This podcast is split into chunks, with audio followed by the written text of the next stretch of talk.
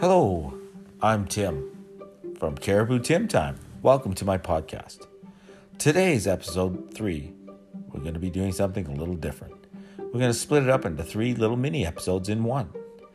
Today, we're starting it off with In the Kitchen with Tracy, making a beef stew. Who doesn't like beef stew? So grab your cup of coffee, pull up a kitchen chair, sit down, relax, join the conversation as we go and make a nice beef stew on a cold, snowy day.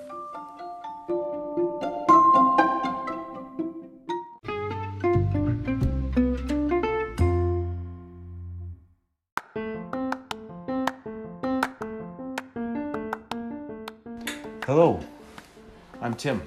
Welcome to Caribou Tim Time. I am in the kitchen. Tracy's here. She's making. What are you making? Beef stew. Beef stew.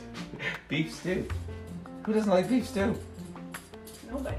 If you rose your hand, I couldn't even see you anyway. So everybody likes beef stew. What are you peeling there? Potatoes, Nice. celery, smells good in here. onions, pearl barley, Pearl barley. beef broth, What's pearl barley? barley. Pearl? It's not in a. It's not pearl. Oh. It's just a. It's called pearl barley. It's little barley. I didn't know it was called pearl barley. I knew it was barley. Pearl. It actually says in the bag, pearl barley. Yes, it's smaller. This bag says may contain barley. Hmm, How about that? Well, I would hope so. So what do you got going on? You got the potatoes you're chopping. The oven's on. No, oven's on. The pot, the crock pot. That's kind of nice. Well, that looks good. There's some big chunks of what kind of meat there? Stew beef. Stew beef. and It'll it'll get all tender. How long does it cook? I don't know, six hours. Six hours. Well, five. Five hours. You like cooking beef stew? I like cooking in general, no. But I don't mind this because it's one pot and it will last two days. Right. Means no cooking tomorrow. Yes. And you can just microwave it Yes. and get homemade Beef stew. beef stew. You could even do bigger batches and freeze it, but Bigger I batches. don't have a big enough crock pot for that. Is that something Homer Simpson says? Bigger batches. Wow. Well, welcome to my kitchen, folks. Come on in. You want a coffee or hot chocolate? It's winter. Snow's on the ground. It's minus two, but bright blue sky. Snowfall warning. Yeah. Tonight. 10:15. That's right. today. To- What? It said 2 o'clock. Oh, really? Okay. Weather update. Tracy, the weather girl, says uh, we 10 to 15 at 2 o'clock. Like, all 10 to 15 centers right at 2 o'clock? No, from 2 till, I don't know. Two so till two? sometime in the morning tomorrow. Ah. Enjoying this weekend. Nice. Had a little sleep in today. The house smells like stew. Not the guy, stew. Oh, that was. Oh, the dishwasher. Well, that's the dishwasher. I don't know what makes sounds around here. That's the new appliances. They all sing. You what? More More onion. onion. It's gonna be French onion. French oniony. There. Is oniony a word? I don't know. Probably not. Sounds like a thing you got with a doctor for. I've got oniony. Yeah. Yes, folks, the the the, uh, the jokes keep coming. Stay for the meatloaf. I'll be here all night. Um, can I stir this? Yeah. Because I have to add some barley. but I- How much do mean, uh, actually add? Pearl barley. Rinse thoroughly. Oh, well, I'm not cooking it. I'm adding it in there, but I think I should rinse You it. rinse it. You got soap it, don't you? No, no, no. It soaks in there. But Oh. I just need to find a strainer somewhere. My little one. You don't need a lot because it expands. The barley. Yes. Yeah, look at this. You know, you I don't know if anyone's ever heard of the ASMR stuff, like the sounds that people just listen to the sounds of things. So See the little barley? Cool. they look like little fish eggs or something.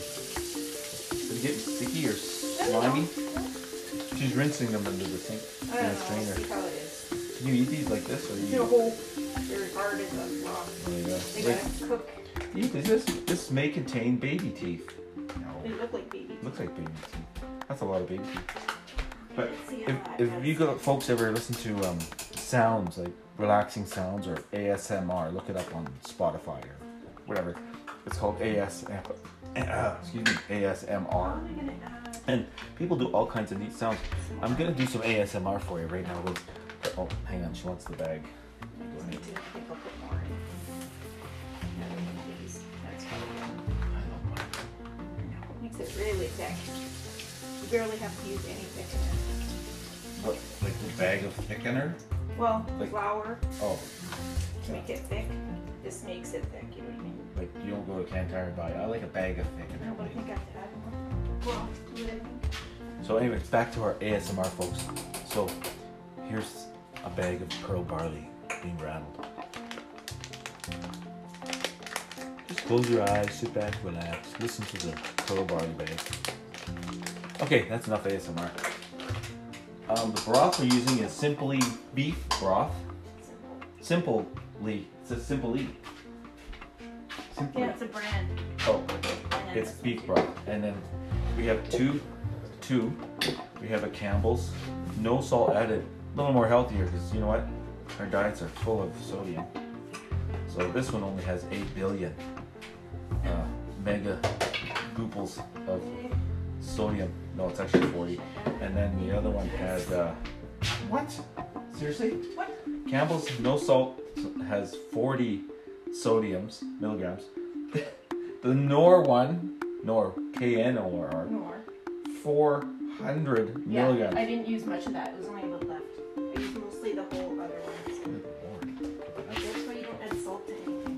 Now I know why I ordered evening. no salt fries at McDonald's. I mean, would you like some fries with your salt, sir? What are you doing now? Tell the Putting listeners. Tell my Caribou Tim time. More Listeners. celery. More celery. She's rinsing off the celery.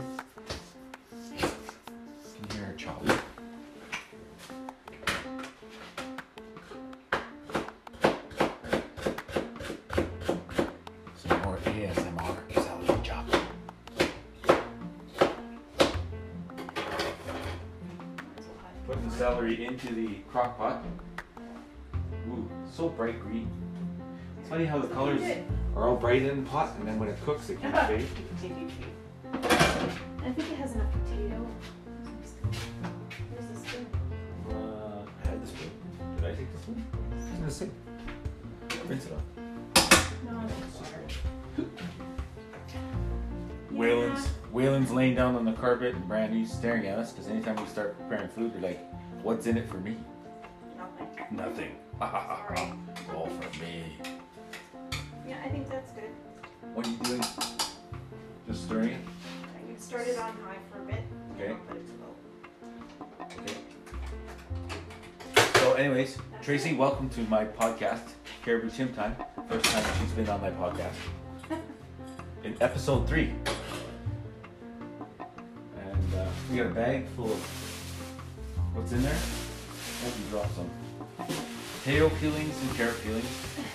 Fresh from the garden. I just picked them through the two feet of snow. Yeah, right. Yeah, right. Where at Walmart? You at Walmart? Okay. So, That's it. Um, oh, yeah, you're done? Yeah.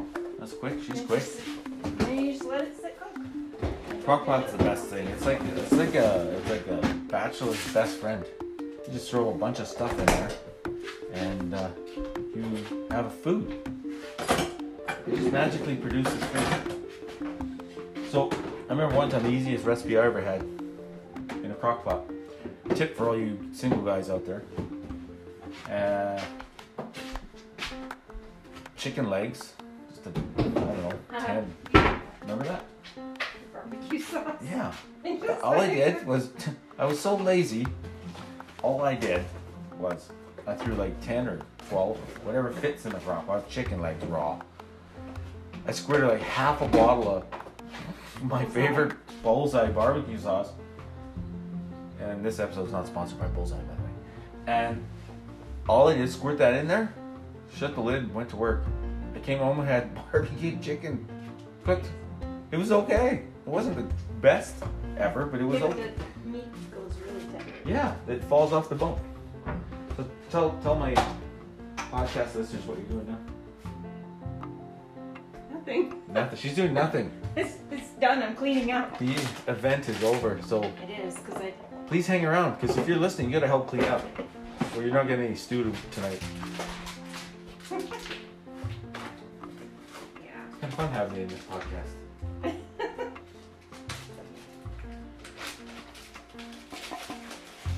Sounds you make in your kitchen. I got the dishwasher. It's, I got a new dishwasher here. And it's it's got this neat feature where it sings and then the door pops open by itself and the fan comes on and airs out all the hot air, so your dishes don't stay sweaty. This is garbage. That's recycling. No, I can't recycle. You can't recycle. Yes, definitely recycle.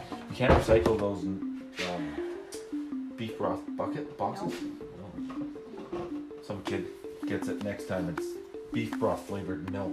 Oh joy! I told you, Fred. That's why we put can't milk in them. recycle those. I know, joking. Okay. There. And it's set on high and it's ready to go. Put So it on high for half an, for an hour and then I'll turn it yeah, okay. Slow cook away. Hey, don't run away. You got to. Uh, What? I got to. Um, I got to say goodbye to my listeners Oh, and with you. So Tracy, say hi and say bye. Hi and bye. that was a lot of effort there. Uh, thanks for joining us on Caribou Tim Time on this portion of the episode. And I'm going to come up with some other ideas. So maybe I'll do two or three parts of this episode doing two or three different things. So grab your cup of coffee and we'll see you in the next part of episode three, Caribou Tim Time. I'm your host, Tim. Bye for now.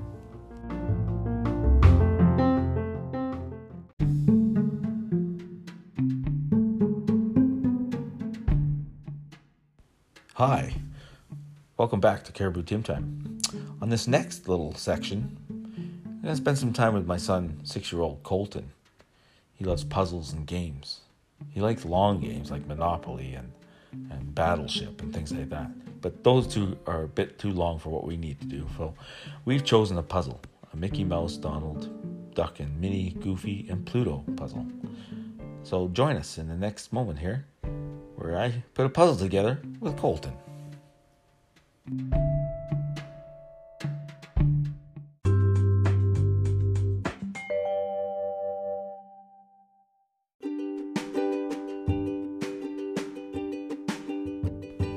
Hello, it's Tim from Caribou Tim Time. I am here with my son Colton. Say hi, Colton. Hi. How are you? Good. Good. What are we doing right now? Making a puzzle. Yeah, we're gonna make a puzzle. We've got a Mickey Mouse puzzle. So on Caribou Tim Time during this COVID, can't really go out and do a ton of stuff. So sometimes we stay home and do things, right? So let's dump this puzzle out. Here, you dump it out. Yeah.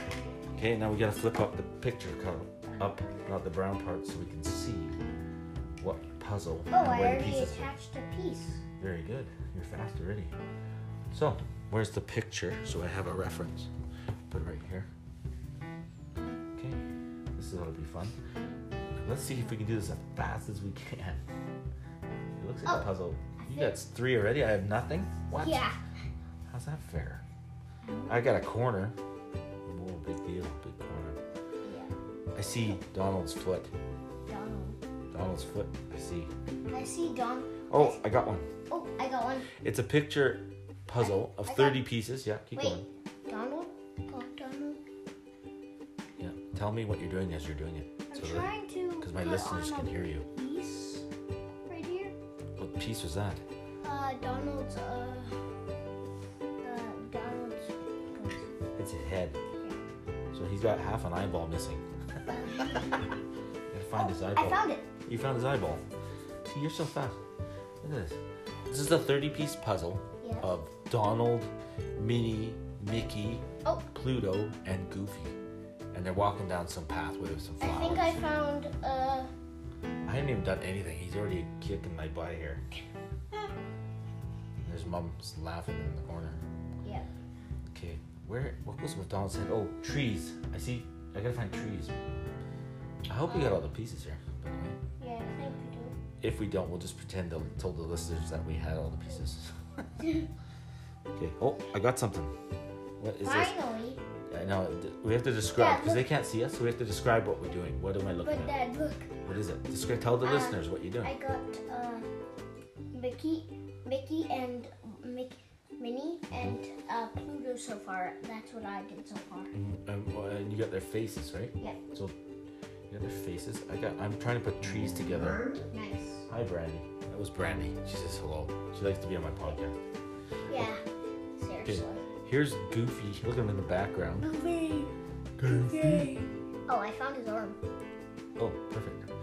What is this piece too? This looks like an ear, Mickey Mouse or Minnie Mouse ear. Uh, I think that's Pluto's ear or something. Um, Or Minnie's. I found the other leg of him for uh, Donald. okay, describe what you're doing. So I'm putting in a piece of Donald. And part of his foot. Yeah. Now you gotta find his part of his back and arm body thing. Yeah. So we gotta. Oh, That doesn't go there. It looks like it went there. Maybe that goes on oh there. wait, I think this one goes. This one, oh, no. I am terrible at this. Yeah. Oh, man. Wait, I think this is. Wait, So let's put the puzzle the way the book, um, way the book, way the box cover looks. a book. So we're trying to put the puzzle pieces in the places. Put it over here. How come there's so much feet? wait, Donald Duck's. Donald Duck's big bum. This is duck bum. Yeah. Duck bum. Brandy, you wanna play? Yeah. She always, anytime we are doing a game, puzzle, toy, this is what Brandy does. Especially Hot Wheels. Oh man, she'll take them. Yeah, and bite him. let's, let's see if we can hear. her. What you doing? T- we have two dogs, so she's sitting I know, in Whale's bed. Okay, she's coming. She's laying right in the puzzle. Hi, baby.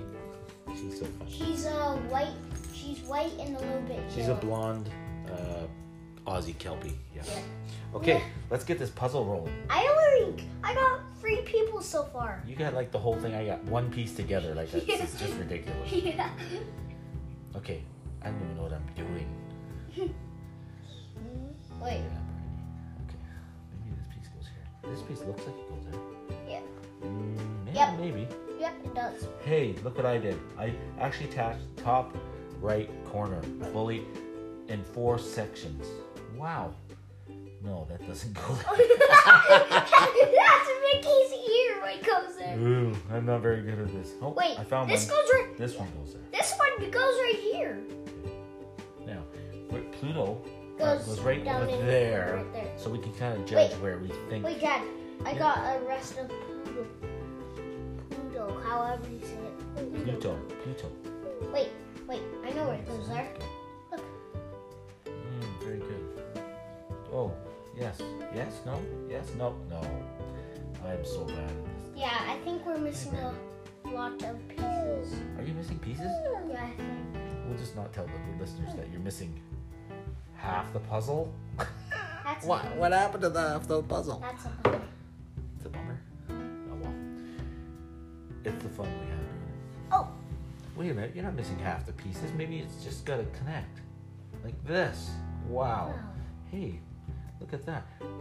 Colton's very good at puzzles. And you know what? Put that one in there somewhere. And is that all the pieces? Are you sure there was none under the table? Maybe you look. I see Oh, play. I see Play-Doh. I see a bottle cap. I don't know why. What is going on in my living room under my coffee table? Okay, I, I looked under there and there's like a family living under there that's not paying me rent. Okay, well, not Oh, too bad. One more. Two. Two more. That's it? We're only missing two of the whole puzzle? That's not bad. For this house, that's not bad. Check this far drawer. Check the drawer, Mom says. Seems like there could be pieces in there, possibly. Taking out my Dogman book what I- I read. Oh, we're not gonna dig through the whole drawer, are you, Mom? It's just looking at pieces. Oh, man, it could take it 10 years. Well, we can take the two minutes. see. Are you sure? Just look for puzzle pieces, Mom says. Right here. What's this? No, that's, oh, you're thinking of a different puzzle, Mom. Oh, I don't know what. I just saw puzzle pieces. Yeah. Oh, well, that's okay. It was fun. That's all I needed. I just wanted a good few minutes of fun recording something with you, Col- Colton. Yep. So, He What called me that because I got a big brother and I look exactly like him as a kid. Mm. Because he looked exactly like me as a kid. Yeah, he's older than you. So, um, say thanks for having the listeners listen to you do a puzzle. Tell them thanks. Eh, So thanks everybody, and that was uh, a little bit of fun in the house during Yeah. COVID. Some puzzle work, and even though we are missing a few pieces, it was, it was still fun. So everybody say bye. Bye. Bye.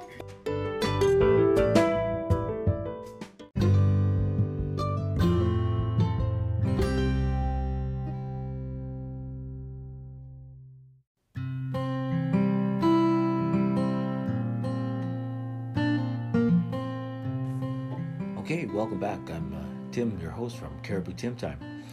And on the third segment of today's episode number three of Caribou Tim Time, I'm going to read to you from a book, The Klondike, The Last Great Gold Rush, 1896 to 1899 by Pierre Berton. And uh, it's a big book, but I'd like to pick out some chapters that are interesting to me. And this one's called A Ton of Gold. And uh, it's not very long, so uh, I'll start reading it. The Excelsior did not look like a treasure ship. She was short and stubby with a lone black smokestack and two masts. Her superstructure was smudged and grimy and stained with rust marks. Her appearance fitted that of her passengers, who still wore their tattered work clothes, caked in the mud of the Bonanza and El Dorado. Under their broad brimmed miners' hats, their lined faces were burnt almost black by the Klondike sun, and their chins grizzled with the unshaven whiskers. They were gaunt and they were wary, but their eyes burned with a particular fire. To the crowd on the dock, they looked exactly like the miners out of the picture book. Down the gangplank they came Lippy, Hestwood, Joe Ladue, Lou Rhodes, and others, staggering under their loads of gold. The knot of curious people on the dock of the San Francisco parted to let them through. Tom Lippy's square shoulders could be seen on the gangway his wiry light little wife beside him, her face tanned with color of a shoe leather. Together they grappled with the bulging suitcase. It weighed more than 200 pounds, and the awe spectators realized it was full of gold.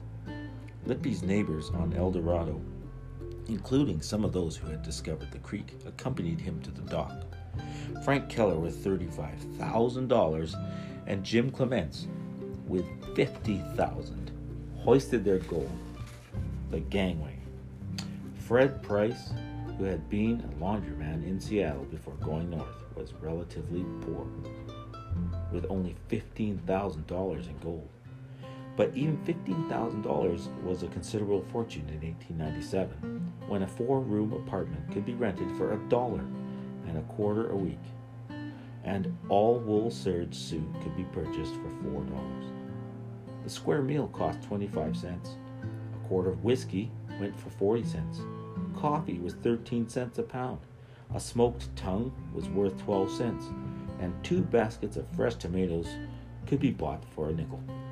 A group of miners hailed a four horse truck, hired it in the spot, hoisted their gold aboard, and drove off towards the Selby Smelting Works on Montgomery Street. The crowd surging behind them. The U.S. Mint was closed because the Democratic director was in the process of being replaced by a Republican. But Selby's was happy to buy the gold. The crowd squeezed into the building and watched goggle eyed while they buckskin bags and soiled canvas sacks, the glass fruit jars and jelly tumblers, covered with the precious writing paper and tied with twine, were ripped open on the counter and their yellow contents disgorged. The gold lay on the counter, in the words of an eyewitness, like a pile of yellow shelled corn, while the poker faced clerks weighed in, paid for it, and shoveled it into the copper scoops into a great melting pot. The story of this spe- spectacle buzzed through the streets of San Francisco, and soon the news was afoot of something extraordinary was happening. For some time, rumors had been sifting down the coast about a big strike made up on an unpronounceable deep stream in the Yukon Valley. Ogilvie's report had been published the previous month in the form of an austere and forbidding pamphlet titled Information Respecting the Yukon District, to which a few paid attention. William Johns, an ex newsman who had staked out on the Eldorado, sent a brief mention of the Klondike to a Chicago paper, which printed a few lines in March. But this attracted little notice. Jack Carr, a veteran Yukon dog driver, left Dawson on June 5th and reached Juneau on July 11th, wearing gold nuggets for buttons and bearing the news on the strike. Nobody believed him until they opened their mail. The Alaskan Commercial Company in San Francisco also had word of the strike before Excelsior's arrival, and the word Klondike had started appearing in its advertisements early in July. These hints caused not a ripple until the Excelsior docked, but here at last, a dramatic proof of the new El Dorado. Here was one grizzled creature fresh off the boat with a 30 pound sack of dust in his hand, ordered and ordering poached eggs, nine at a time, tipping waitresses with nuggets, engaging a horse cab at $20 a day, and exclaiming that he had pulled a hand sled 1,400 miles and now intended to ride off in luxury for a fortnight. The Call and Chronicles spread the story of the Excelsior's cargo prominently, but William Randolph Hearst's examiner literally and figuratively missed the boat and gave it only a few lines. The Call story was wired to James Gordon Bennett in New York Herald. Hearst's New York journal had no story, and the proprietor was furious. Hearst had involved invaded the big city only two years before and was locked in a journalistic war like of which New York had not known before. He had lured away some of his rivals' top talent, including the famous comic strip character Yellow Kid, and as their heir to the famous homestake mining fortune, he had both the funds and the understanding to exploit a stampede. He ordered all out coverage of the story and dispatched two expeditions to the Klondike. With that imperial dictum, the Klondike fever began. In Seattle, excitement was mounting to a white heat for Tom Lippy, who had lugged the largest personal fortune off the Excelsior, was a Seattle boy, and the papers were full of his story. Lippy and his wife had a suite in the Palace Hotel, suite in the Palace Hotel in San Francisco, where they were virtual prisoners, and halls outside jammed people bombarding the doors. Now the word was out that the second treasure ship, far richer than the first, was due in Seattle at any moment. The Post Intelligencer chartered a tug, loaded it with reporters, and sent it off to Cape Flattery to intercept the Portland as she entered into the Sound. The newsmen tumbled over the ship's rails into the arms of the excited miners, who were eager to trade new news of the Klondike for news of the outside. The tug raced back to port, and as a result, for the first of the PI's three extras hit the Seattle streets at almost the same moment as the Portland docked. Gold, gold, gold, gold. 68 rich men on the steamer, Portland, stacks of yellow metal, and the story written by ingenious reporter named Beriah Brown coined the phrase that flashed around the world. At 3 o'clock in the morning, the steamer Portland from St. Michael's for Seattle passed up the sound with more than a ton of solid gold aboard. Brown had reckoned that the weight of the gold dust would sound more dramatic in its value. His instinct was right. By evening, phrase ton of gold was being published in the newspapers all around the world. The rival Seattle Times, with more strength, gave the weight as half a ton. But for once, one newspapers erred on the side of caution. When the results were totted up, it turned out that there were at least two tons of gold aboard the ship. As the Portland nosed into Schwabacher's dock at 6 a.m. on July 17th, 5,000 people poured down to the waterfront to greet her. Show us the gold, they cried on the wharf as the wheel vessel approached, and the miners on board obliged by hoisting their sacks. Seattle police and Wells Fargo guards armed with rifles, appeared to clear the way for the miners through the jam of humanity. Now the scene of the San Francisco was repeated. Down the gangplank came the ragged, bearded men, lugging their sacks of their suitcases, their blankets full of gold, and spectators shouted, Hurrah for the Klondike! One man had $100,000 in dust and nuggets tied up in a blanket and had to hire two others to help him drag it away. John Wilkinson, one of the ex coal miners of 15 El Dorado, had $50,000 in gold in his leather grip. And although this was tied tightly with three straps, it was so heavy that the handle snapped off as he staggered along the dock. A miner named Niles Anderson dragged his heavy bag down the gangplank. He had two other sacks full of gold in his stateroom. Two years before, he had borrowed $300 and left his family to gamble on a fortune in the north. His wife, waiting on the dock, did not know he was rich until he told her that he had brought uh, out $112,000. Staff Sergeant M.E. Hayne in the Northwest Mounted, who had staked on Bonanza, came down to the gangplank into the arms of the Seattle newspapermen, who clung to us like limpets. Let me at least have a thimble of Scotch whiskey before I suffer the torment of an interview, Hayne cried. Six men seized him and propelled him to a nearby saloon, and each flung a quarter on the bar to him. The reporters clustered around, each prospector in turn as the police fought to hold back the crowds. We've got millions, Frank Phiscator told them. Dick McNulty, who had 20,000, and announced that the Klondike places were 10 times as rich as the found in California. William Stanley, the old bookseller, said that the Klondike is no doubt the best place to make money that there is in the world.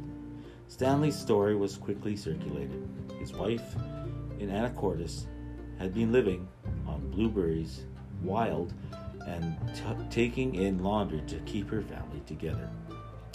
When the news reached her, she dropped the wet clothes, told her customers to fish their own out of the tub, and moved with her husband into a downtown hotel where she threw out her meager wardrobe and called in a dressmaker to design raiment more appropriate for the wife of a Klondike prince.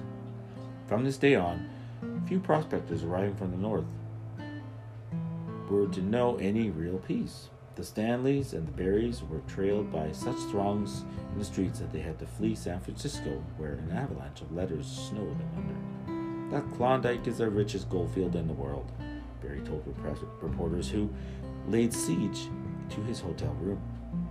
Four sacks of nuggets on the floor and a variety of jars and bottles on the table, all filled with gold, lent credence to his words.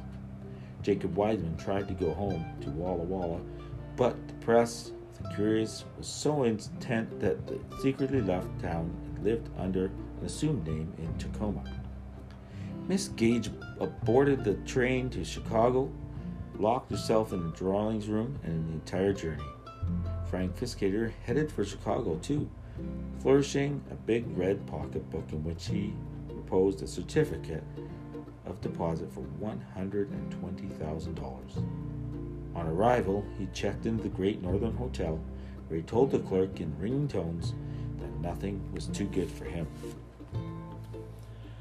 This is almost done. A couple more minutes. One prospector, J.C. Miller of Los Angeles, was reduced to a state of nervous prostration by the swarms of gold crazy men who visited him. Another, William Hare, who came out with five gallon can filled with the dust and nuggets, received more than a hundred callers a day for weeks, letters from every state in the Union. But Ladue, perhaps, had the most frantic time of all, for the papers quickly dubbed him mayor of Dawson City. He was pursued by such a throng of reporters, well wishers, fortune hunters, and cranks that he fled to the east. He stepped off the train in Chicago into the arms of another waiting mob and even when he reached his farm at Plattsburgh in the Adirondack, there was no cease. A bushel basket full of mail awaited him. The people crowded into the parlor began to finger the nuggets that he poured onto the table. Ladue left it to him and went off into the barn to hide. He was so cornered by Lincoln Steffens, the most persistent reporter of the day. He was the weariest looking man I ever saw. Steffens wrote in Declares, it was a prophetic remark, for Ladue's days was numbered. His life reached its climax in a Cinderella ending, made to order for the press. At long last, he married Anna Mason, his lifelong sweetheart, whose parents were now more than happy to welcome the most renowned figure in America into the family. Ladue's name by this time was the household word. He was worth on paper $5 million and was dubbed Barney Barnato of the Klondike. His picture appeared in advertisements, endorsements, Dr. Green's Rare Blood and Nerve Remedy. This name was listed as author of a book about the Klondike. His financial pages will soon be reporting that he had been named president and managing director of Joseph Ladue Gold Mining and Development Company. Alas for Ladue, the 13 winters spent along the Yukon had taken their toll. A few months after he came out of the north, his partner, the aging Arthur Harper, who had followed him down to the coast on the next boat, died of tuberculosis. The following year, Ladue also succumbed to the disease at the height of the Great Stampede he helped bring about. Just a little bit of that thick book, but some chapters are more interesting than others. But the hard times they endured, and then also the striking it rich that they had. There were some people who made a lot of money. I was looking at the price of gold today. Uh, Billy Barker pulled 37,500 grams of ounces of gold out of his claim in Barkerville, which started Barkerville, obviously Billy Barker. And at today's prices, uh, it was like 1,700 and something dollars an ounce, and that, that would be over, I think, 65 million dollars in gold, which is a, a phenomenal amount of gold. And in those days, that was a lot of money to them too, 37,500 ounces. But today, the price of gold's gone up. So there we go. Thanks for uh, joining me this uh, third episode of Caribou Tim Time. I'm your host, Tim. I've really enjoyed being with you today. I hope you've enjoyed this episode broken up into three sections. With COVID and stuff, we can't really go and do a lot of things, but I try to talk to who I can, and I'm going to set up some more interviews. But uh, thank you for joining me, and uh, we'll talk to you again soon. And stay healthy and happy. Thanks again for joining me. This is Tim from Caribou Tim Time.